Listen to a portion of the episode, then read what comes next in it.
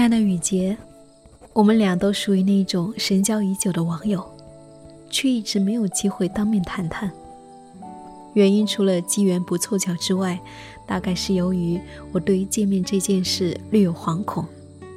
那种感觉相当微妙，就像是互相欣赏的诗人宁愿将情感倾注在诗行里，也对于面对面的交谈心有戚戚，唯恐稍有不慎打破了先前的意境。毕竟在生活里，我是多么粗糙的一个人呐！从不化妆，不喜欢费力气挑选新衣服，讨厌逛街，恐惧暴露在任何人的审视之中。这种心态发展到后来，就演变成了拒绝一切矫饰的事物，只想跟自己喜欢的人交谈，神经质一般疯狂的阅读，渴望就此沉入内里。更多的时候，外在的粗糙并不使我困扰，真正困扰我的是粗糙之下的敏感，对于环境的敏感。昨天夜里，我做了这样的一个梦，我梦见自己去做核酸检测，检测的机器发出立刻抓捕的声音，我于是，在众目睽睽之下被抓去隔离了。隔离的地方全是上下铺的硬板床。只有一个单间，里面住着一个作家，一天八百，付得起。其他的床铺一天一百八十，大部分人就睡在走廊里。进入隔离区的第一项任务就是拔牙。医生说，治疗后期会使用刺激性的药物，牙龈容易发炎，所以牙齿必须拔掉。我被几个穿着白大褂的医生按在椅子上。牙被生生的拔掉了。我偷溜到院子里面找水喝，遇见一群放了学的孩子，饮水机发出阵阵鸣笛，示意我是感染者。孩子们大叫着四散而去，而我落荒而逃，逃回隔离点，因为只有那里不会排斥我。路上远远看见我的同事和领导，我朝他们大喊。快告诉我，家里还有本周安排的工作做不完了。他们朝这边看了一眼，没有回应，渐渐的走远了。我回到隔离点，订了些水果吃。送水果的外卖小哥低声说：“按规定必须提供证明，证明这个水果不会流出去，不然他没有权限将水果送到我手里。”我到处找人开证明，可每个护士和管理人员都在忙，忙着抓人、打针、安排床铺。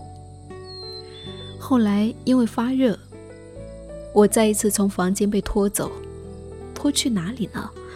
只听见打头的说：“去消杀。”我从梦中惊醒，许久回不过神来。细想这个让人焦虑的梦，如果是放在半年前，里面的词句和情节大多不可理解；可在眼下却如此真实。梦暴露了我的弱点，我的恐惧，那大概就是一种无可阻挡的洪流，将渺小的个体裹挟着向前，不变方向，不明就里，而个人却因为某种不可抗因素，彻底丧失了选择权。甚至连说话的声音也被永久的淹没。从二十岁到二十九岁，我始终都在对抗着同一种焦虑，而这一份焦虑，在大多数人看来，无非杞人忧天。我忧虑的是，很多很多年以后，回忆起自己的二十和三十年代，发现那个时候我们聚在一起，聊的都是薪资、房价、交通。让人倦怠的工作，没有意义的重复，还有户口、房租、人际琐事、结婚、养孩子，无价值的争吵，无能为力的现状。我们一天也没有聊点诗意的东西，聊聊比现实更深一层的困惑，也没能掌握一丁点除了自嘲以外的幽默。我们就这样。在最该享有自由的年纪，将自己从头到脚所有的一切拱手让给了现实。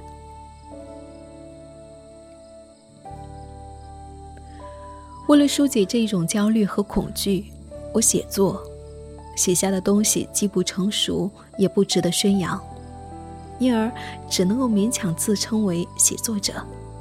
我常常觉得，对于一个写作者而言，这个时代可留存的实在太有限了。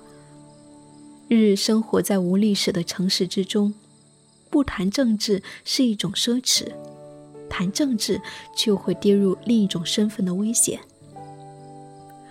推崇纪实的平台拒绝个人感受，只想要赤裸裸的真人真事。哪怕是单纯为了创造戏剧性而编造生活的谎言。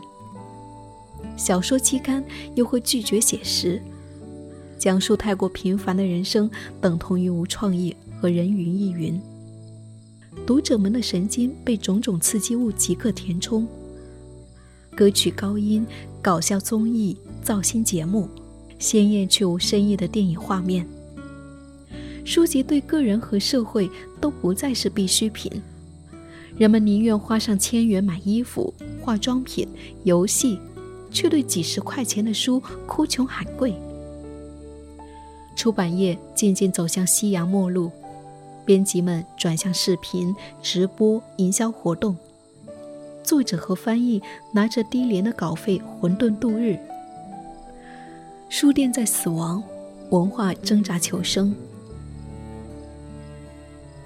虽为写作者，却时时刻刻不知道该怎么办才好。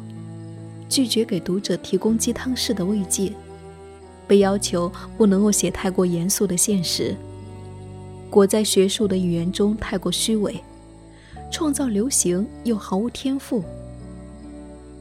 我常常惊异于网上的朋友以极快的速度出版，仿佛每个人都找到了合适的位置，而我却常常感到漂泊、疏离、无力。也许对于文学，我奢求的太多，又付出的太少，一面无法在灰呛呛的现实面前背过身去，只将文学斥诸文学。一面又羞于构建同盟、研习技法、开拓文体。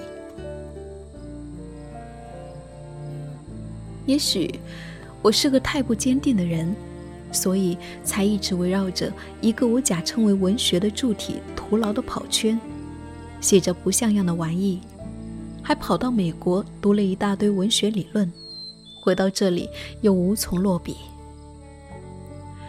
每个时代的写作者。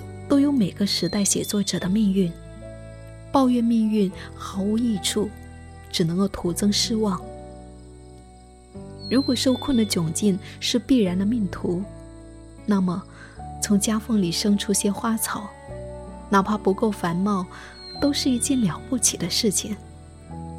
做不到不代表不向往，我是这样祈求着生活下去的。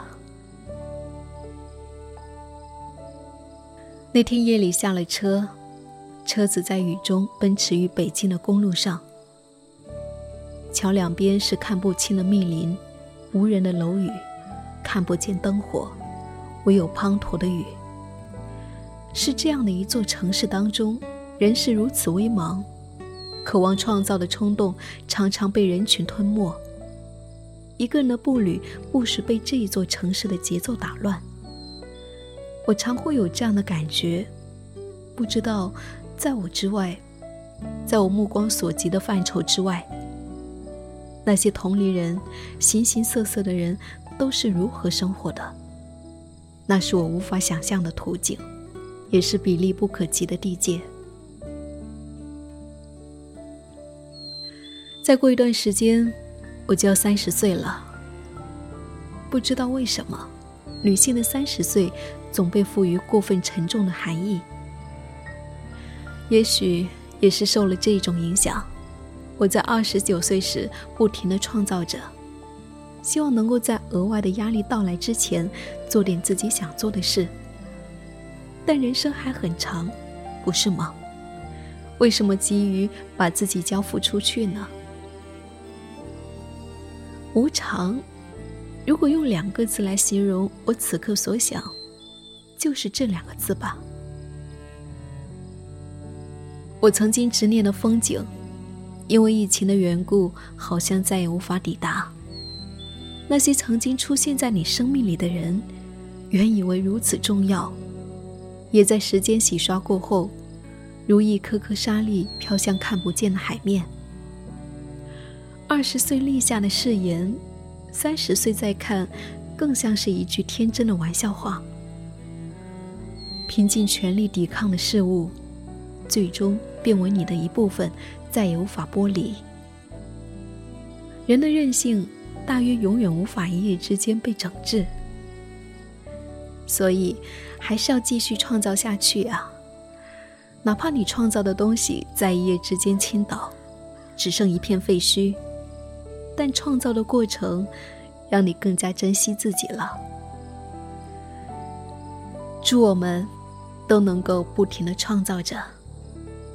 小畅，二零二零年七月五日星期日。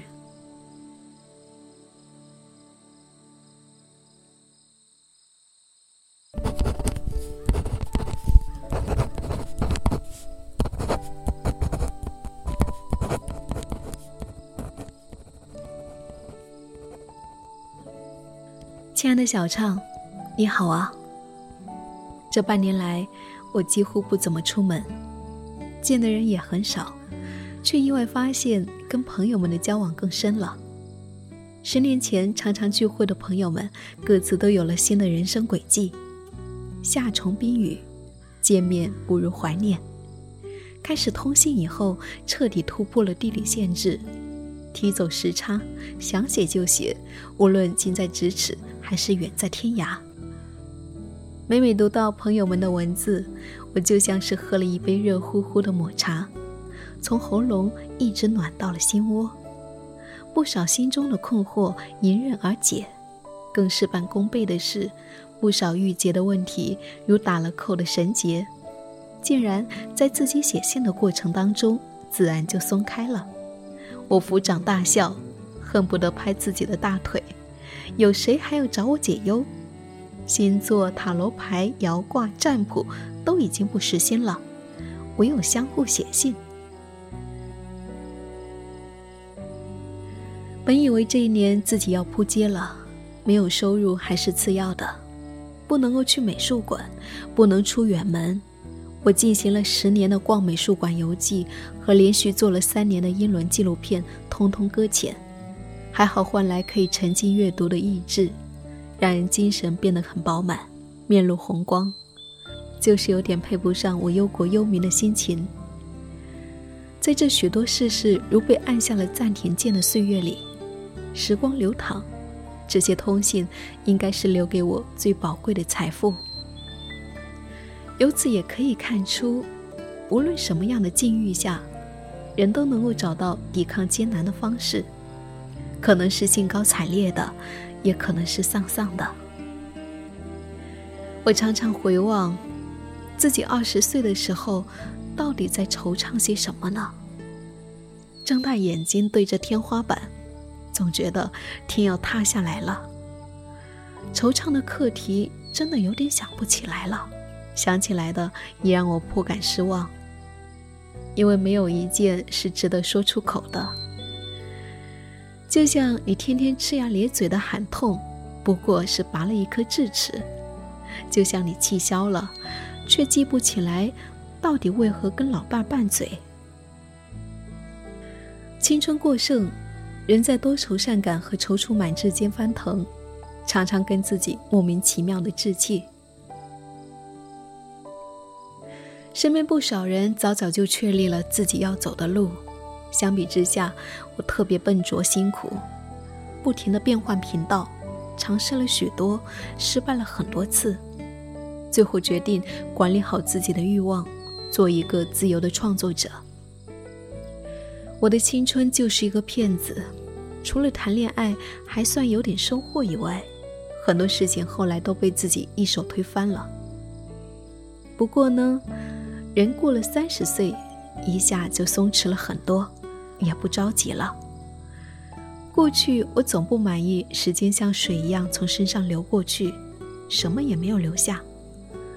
我想要一个说法，求个明白，渴望意义，寻找意义。现在我笑着叹息，没有找到答案的问题，就让它保留成问题吧。没等来的，原本就不应该出现在你的生命里，失去的也不属于你。你甚至连还没有愈合的伤口也不想治愈了，让时间来结痂。就像茨威格在《心灵的焦灼》里说的：“如果过于匆忙的想要修理好手表的一个齿轮，往往会把整个表都毁掉。” Let it go，你不会再想要横腰斩断一条河流、泥沙俱下，你愿意放手让河水奔走。我想到古英语里面有一个词，翻译成中文是“临城焦虑”，是因为英国人老早发现一个不可言状的现象，就是很多人都会在黎明前被担忧和悲伤的情绪笼罩，脑子里面像在跑火车一样，一节节车厢里装的都是不雅事，阴魂不散。这种焦虑解决不了，你只能够干瞪眼。奇妙的是，迎来破晓之光时，人竟然会自动治愈。人生没有哪一个阶段会让你完全好过，各有各的烦恼。我想，青春的忧伤不容易结构，可能就是我们生命中的凌晨焦虑吧。三十岁就是那一道帮人解脱的光。顺着年龄渐长获得的福利这条思路延展。等到我们老到骨质疏松，各个关节晃动，荷尔蒙不再旺盛，就什么也不愁了。每天咧开掉光牙齿的嘴笑，活着就好，尽情撒欢儿。我上面写那么多，可不是说我们可以游手好闲，可以不劳而获的等待。人最不需要努力就能够获得的，就是年龄。我们需要在与自己和解之前，不断的去体验生命的各种可能性，尽量避免套路化的东西，选一条风景有趣的路，跌倒也是迷人的。我欣赏艺术家杰克逊·波洛克，成名前是古根汉姆美术馆的油漆工，他拼命生活，拼命爱，拼命喝酒，偶尔画画。四十四岁死于车祸，大祸临头，他醉得不省人事。我竟然有一点羡慕他醉生梦死的人生，顺手把梦想实现了，而不是像我这样每天为创作的事诚惶诚恐，无论做什么都无法说服我自己。一类创作者，埋头干活，不问东西，不纠结意义。不刻意追求深刻，让作品自己说话。一类创作者如我们，想的太多，总有卸不完的心理包袱。第一类越来越少了，因为在这个时代，要想避免信息和干扰太难了。特别是像你说的，你是一个宜人性很强的人，这样的人会对周围发生的事情更加敏感，对人有同理心。很难不对周边做出反应。就算不是创作者，你不关心外界，你避免政治，他们也会化身为各种样子，把手伸向你的。每当我义无反顾进入现实时，看到身边竟有几个不畏风险的同胞兄弟，内心就坚定了许多。不知道我还能够坚持多久。至少可以肯定的是。我们都不是愿意装睡的人，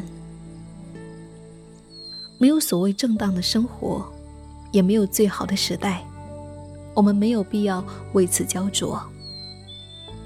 但如果无法避免焦灼，那就享受焦灼，一半寻觅，一半抵御。愿我们都能够在创作的过程当中慢慢参透。自媚的话说了很多，其实。我还没有完全原谅自己，但我也接受，也认了。还是现在这个年龄给我的进步？不接受自己的时候，也能够理直气壮。我会好好祝福你的三十岁，欢迎成为乘风破浪的姐姐。祝雨洁。